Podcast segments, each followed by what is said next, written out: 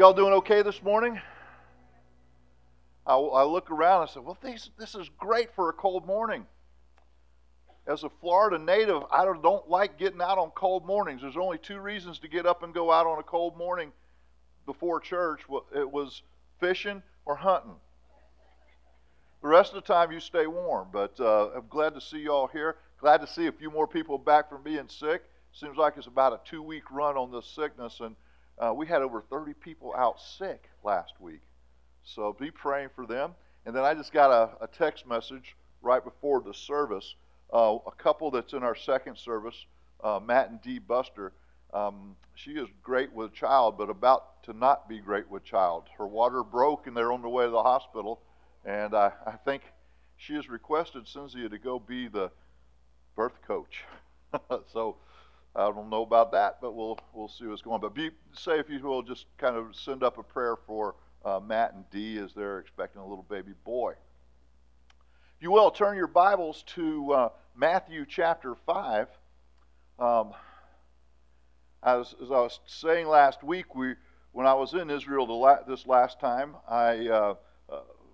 we went to the place where the Sermon on the Mount is traditionally held to be, and while there, I read the Sermon on the Mount and started, the Lord just started working in my heart, and I started putting notes down and realized that this would be a great thing to preach through. So we started that last week, and we started with what was called the Beatitudes, the blessed are, Matthew chapter 5, and that goes, verses 1 through 6. And what we had told you last week, if you remember, is that there are characteristics of kingdom dwellers, the character of a kingdom dweller.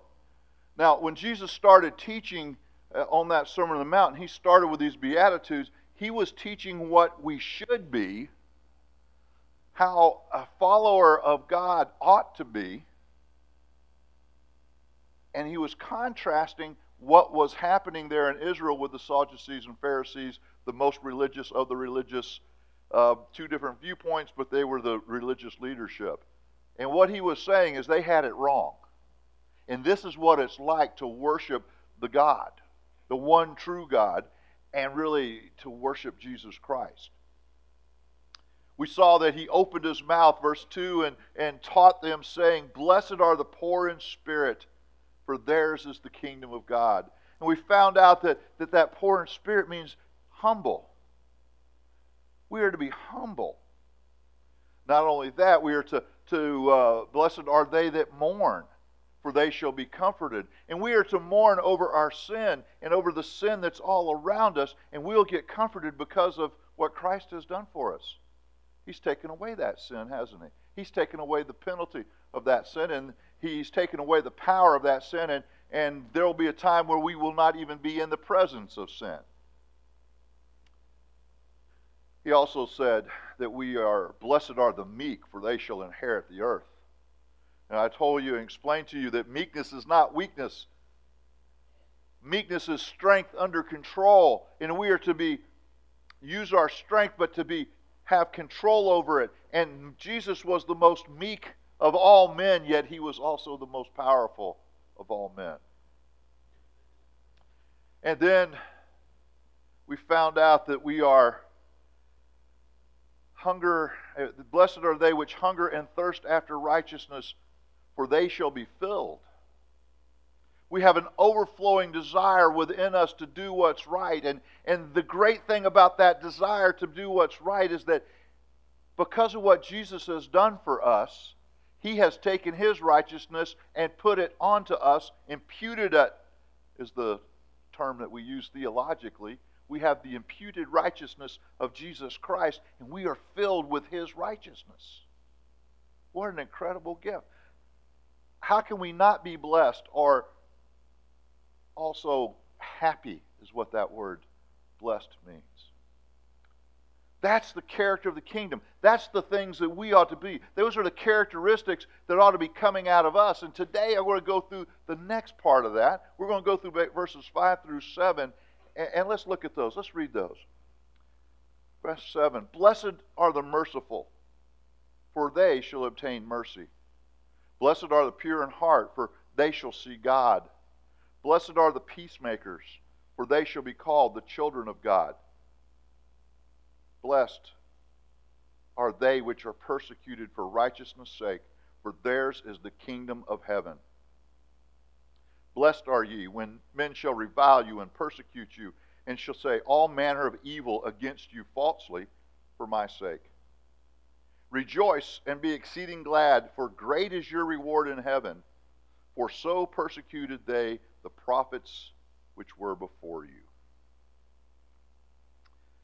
As we look to adapt this character of the kingdom, as we look to,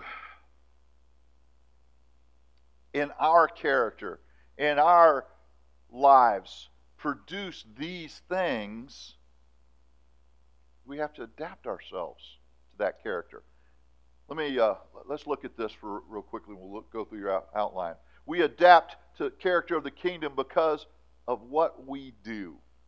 And what we do, according to verse 7, is we are merciful.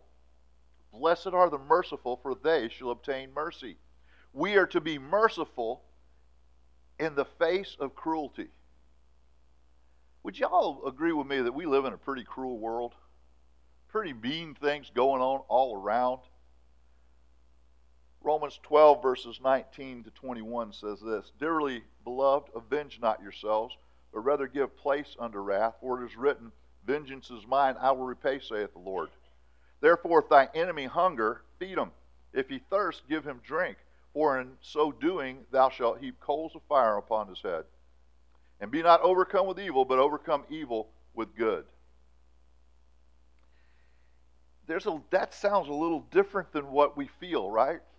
Somebody does something bad for me, I want to take it out on them. With great vigor. Isn't that our natural reaction? When somebody harms us or when there's cruelty around us, we want justice. John Phillips, in dealing with this passage, he said this, "Justice was the heart and soul of the law. Mercy is the heart and soul of the gospel." See, we're living in a time where those who claim the name of Christ and follow Christ, especially in this country, I'm going to kind of keep it to us in this country right now, we don't show a lot of mercy. We want a lot of justice, but we don't show a lot of mercy.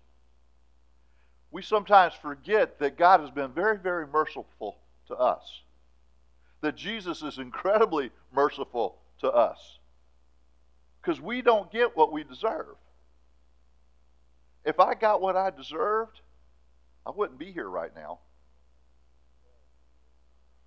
No, that's right. Not one of us would be here, would we? If we got what we deserved.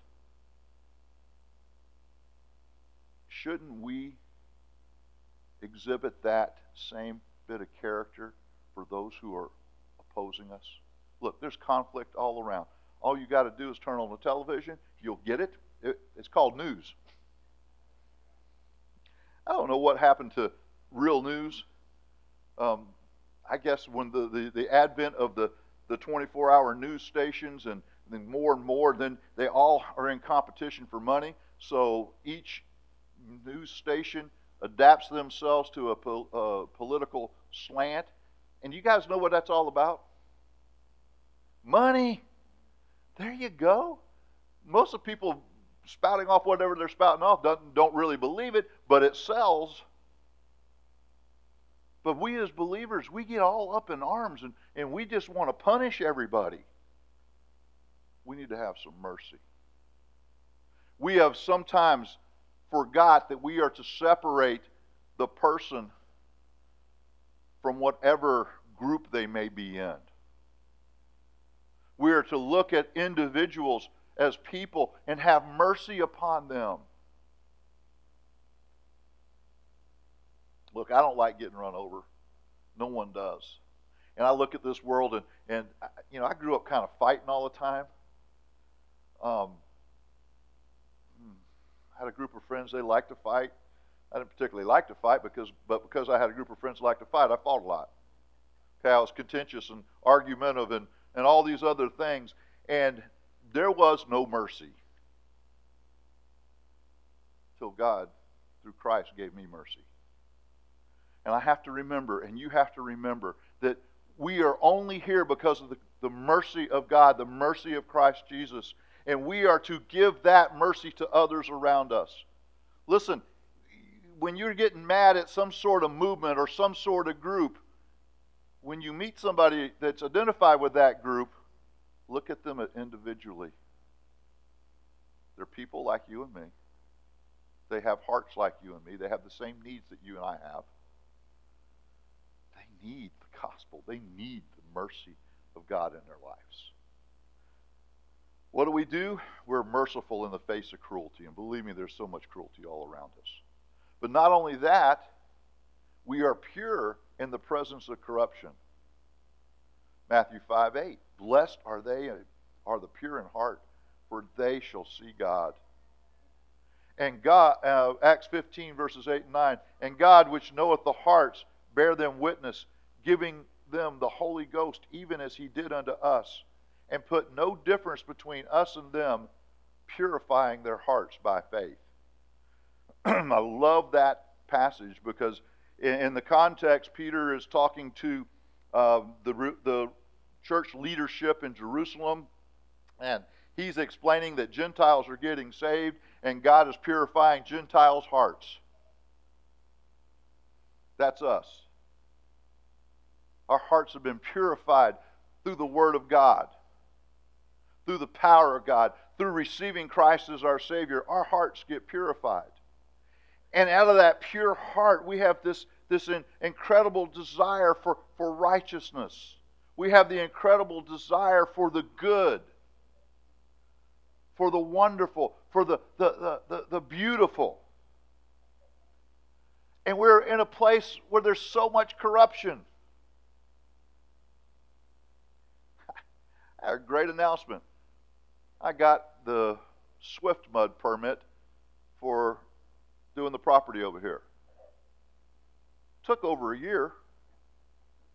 And by the way, that's not the only permit we need to get. There's a whole bunch more. But that's the first big hurdle, was Swift Mud. And I'm not even sure what Swift Mud is, but they can cause you a lot of trouble.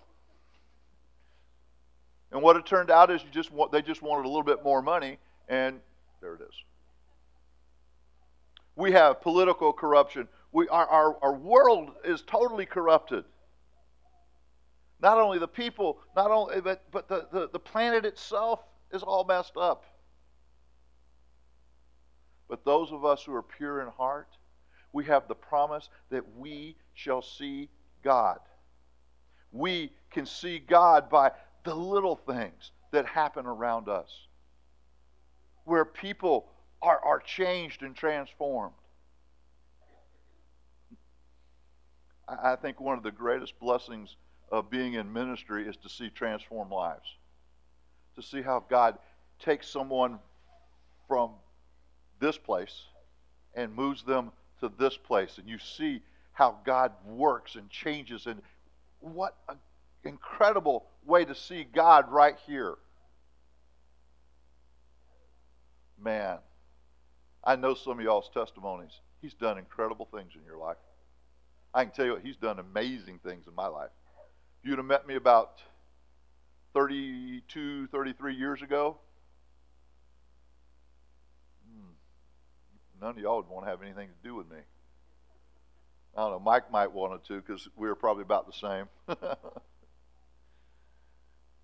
Listen, when Christ comes into our lives, he gives us a new heart.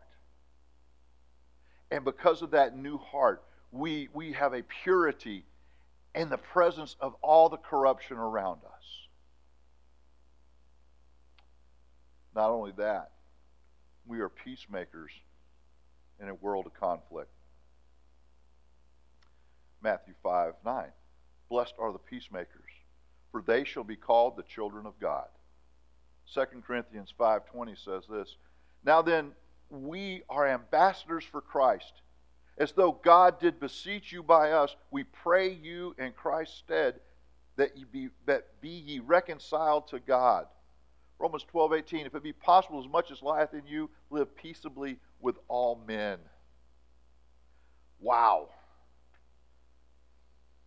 Do you realize that we are the only ones who really have peace? Excuse me. As a believer, we have the peace of God, and we are to be peacemakers. He has tasked us to do that. What brings peace to somebody's life? What brings all of these wonderful things into somebody's life? A relationship with Jesus Christ. And we have been tasked to share the gospel, the good news, that Jesus, God incarnate, lived a perfect life, totally God, totally man, and was willing and did willingly lay down his life, shed his blood to pay the penalty for my sin and for your sin, so that we could be reconciled back to God. He stayed buried 3 days, and then he rose again, conquering death, conquering hell, and giving us the opportunity to have eternal life. That eternal life is through Jesus Christ. And I tell you what, when you introduce someone to Christ, when we share the gospel, when we are ambassadors for Christ, not only do we share it with our mouths, we live it out by having this character of mercy and purity and peacemaking.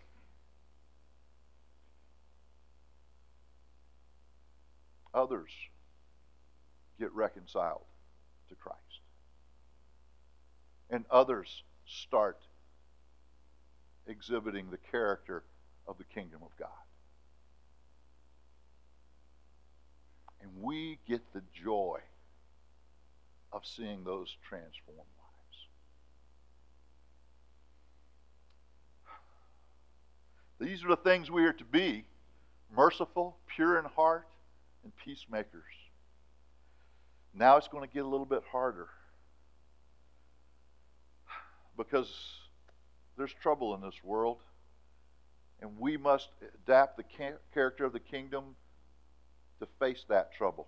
How we face trouble. Oh, just one quick thing. Warren Wiersbe, on this last passage, he said this: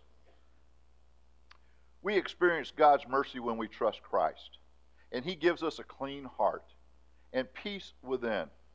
But having received his mercy, we then share his mercy with others. We seek to keep our hearts pure, that we might see God in our lives today. We become peacemakers in a troubled world and channels for God's mercy, purity, and peace.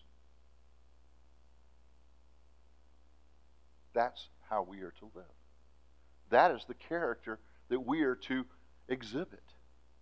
And by the way, when we do that, that is very attractive to a lot of people. If we are exhibiting that character, we will be able to face trouble. There in your outline, the reality of persecution, verses 10 and 11. Blessed are they which are persecuted for righteousness' sakes, for theirs is the kingdom of heaven. Blessed are ye when men shall revile you and persecute you, and shall say all manner of evil against you falsely for my sake. Doesn't sound like a thing to be real happy about, does it? John 15:20 says, remember the word I said unto you, the servant is not greater than his Lord. If they have persecuted me, they will also persecute you. If they have kept my saying, they will keep yours also. Folks, the reality of this is, when we exhibit the character of the kingdom, there are times that we are going to be persecuted. Let me just give you some facts as what's going on in other parts of the world. This report was just put out. 1 in 12 Christians around the world is persecuted. 1 in 12. 3,000 were killed last year, and 6 women were raped every day report by Open Door USA says 215 million Christians live with persecution. It also identified 50 nations that were following the religion can be most dangerous. North Korea topped the list, with Afghanistan not far behind. All across this world, people every day are dying for their faith. That's real persecution. Now, we can be very thankful that in this country, we are not persecuted. Folks, we are not persecuted yet.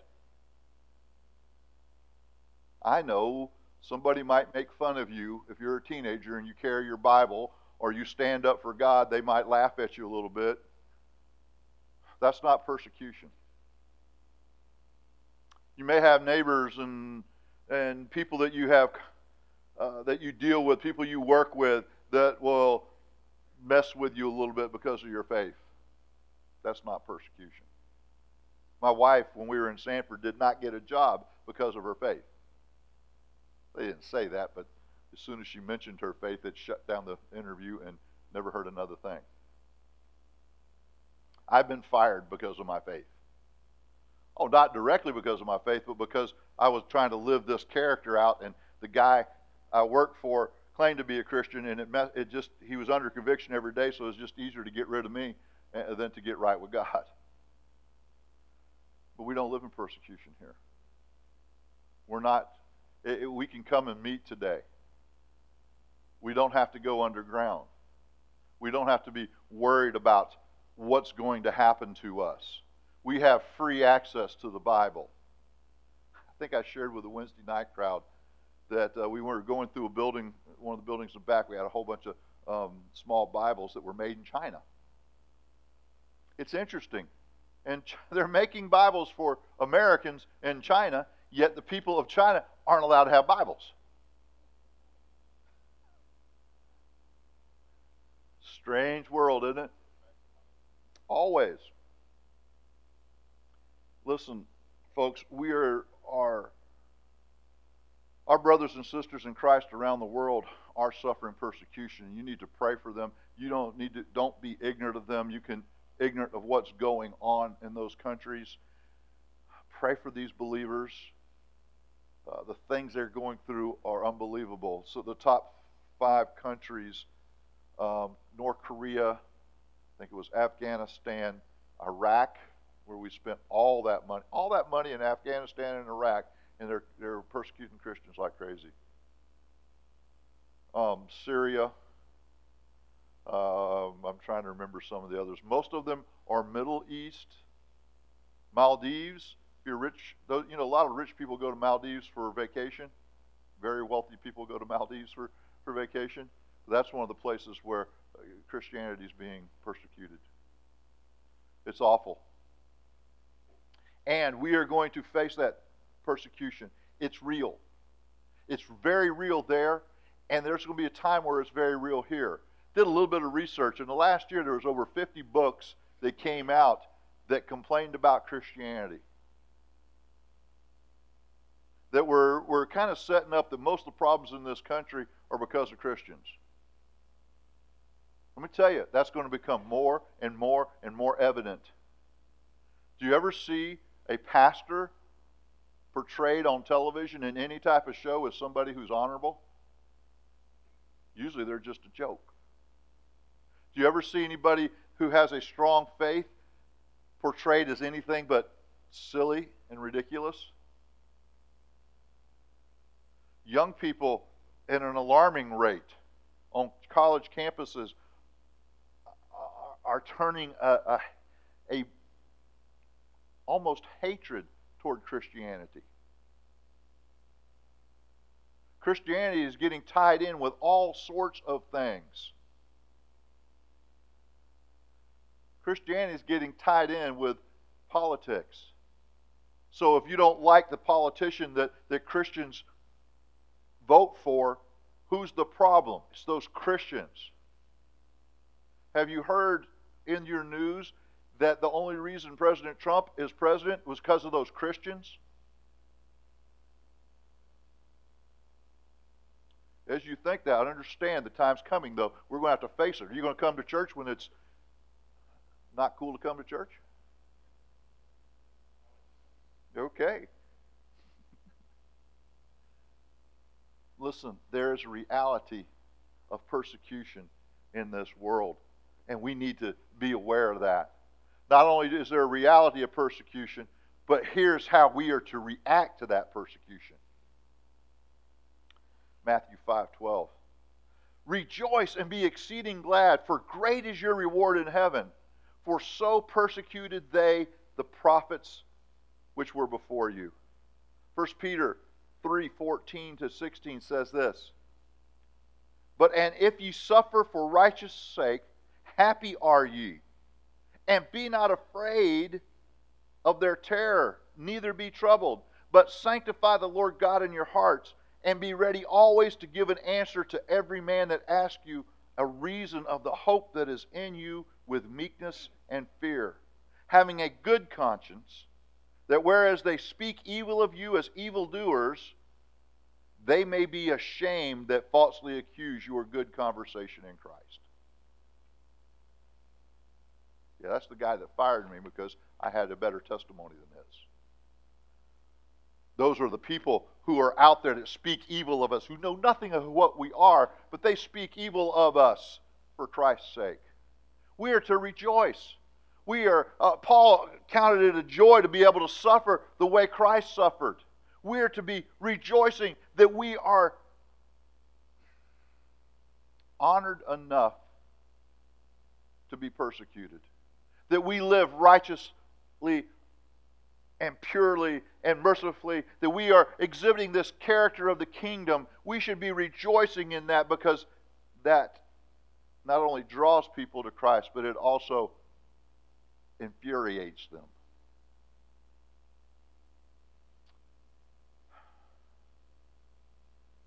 I don't know, in recent time, probably a good example of some of this is the contrast between Colin Kaepernick, NFL quarterback, and Tim Tebow, NFL quarterback. Their skill sets basically the same. They both had some issues on skills and all, and you know, they'll tell you that if they were honest. But boy, they hated Tim Tebow because of his stand for Christ. First words out of his mouth any interview was, I thank Jesus Christ my Savior. They hated him for that. They banned putting John 3:16 under the eyes. They hated, they could not understand why he was so popular. They could not, everybody in the world has tried to set him up to make him fall. He is blackballed from the NFL. Because he causes too much of a stir wherever he shows up. I haven't got there yet.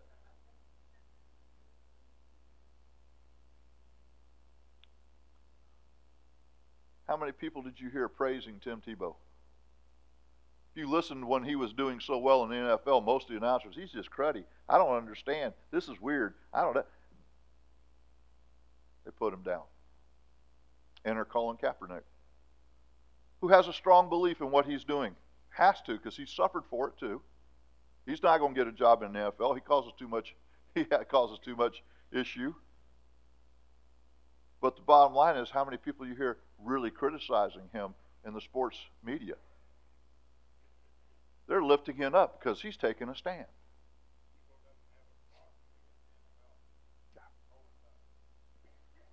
Doesn't matter. Tebow rejoiced in his persecution and keeps on going. Others fight back. We are to rejoice in our persecution. See, we must adapt the character of the kingdom. Let me give you a couple things here as we close out. How do we do that? How do we react? We react to our persecution by rejoicing.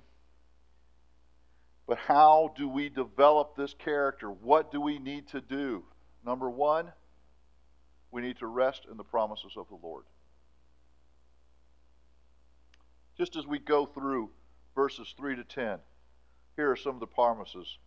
Blessed are the poor in spirit, those humble people. Theirs is the kingdom of God. Blessed are they that mourn, they shall be comforted.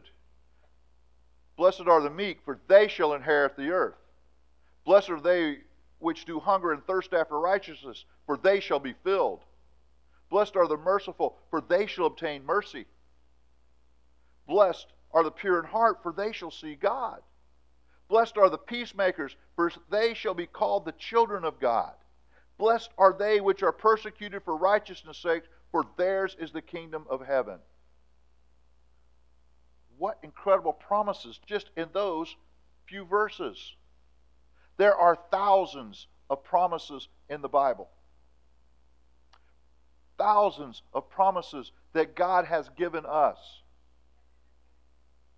If we want to adapt that character, we have to rest in those promises. You're facing that persecution, real persecution. As you are trying to be merciful for those who you don't think deserves mercy, or who you don't feel like giving mercy to. As you're being pure in heart in a corrupt world, hold on to a promise. I will never leave you or forsake you. Jesus promised that. I have given you eternal life. You can rest in me. I've got you covered. I can do all things through Christ who strengtheneth me. Promise after I will meet every one of your needs.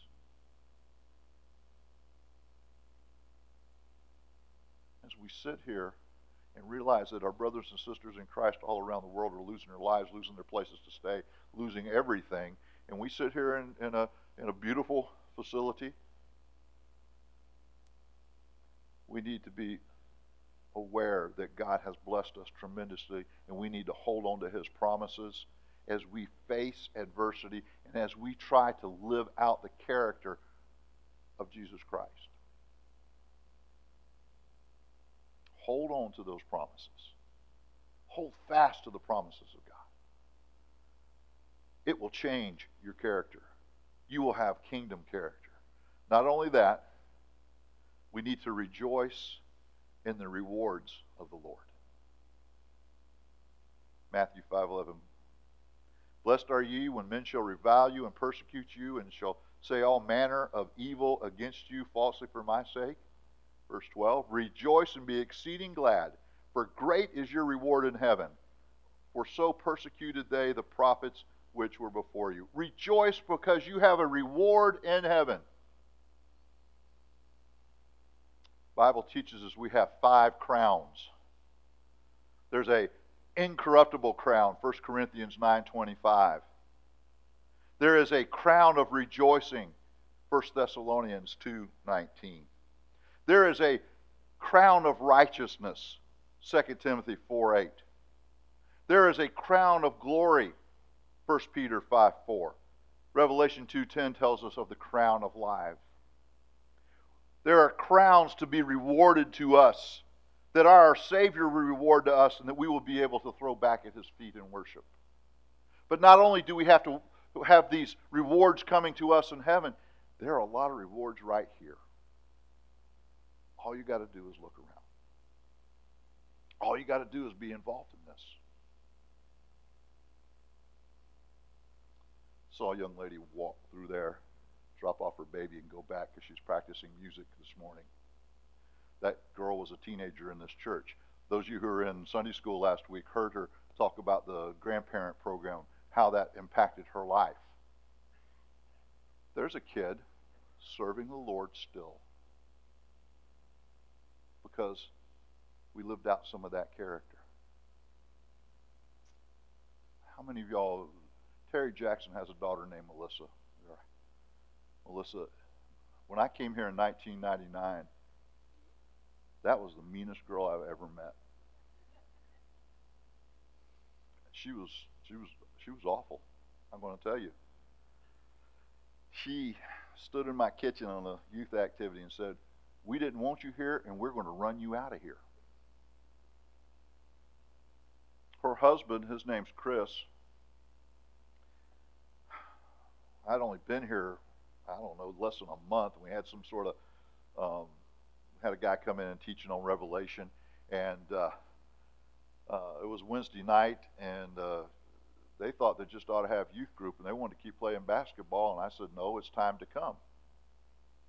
And his dad tried to get him, and his dad looked at me and said, "Can you fix him?" No. He used to get incredibly mad at me because every time he cussed playing basketball, I charged him $1. And I'd go to his dad to collect it.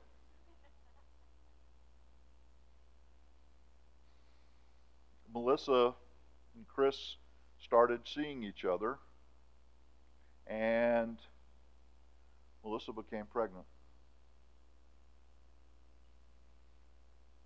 We kept loving those folks. They moved themselves out of the youth department because they were doing adult things, so they needed to go into adult-type ministries. We continued to love on those kids. They had a child. They didn't get married yet. They had a child, Nathan. Nathan's graduating high school this year. Dating a preacher's daughter. Melissa and Chris waited. They ended up getting married, and they came to me and asked me to do their wedding.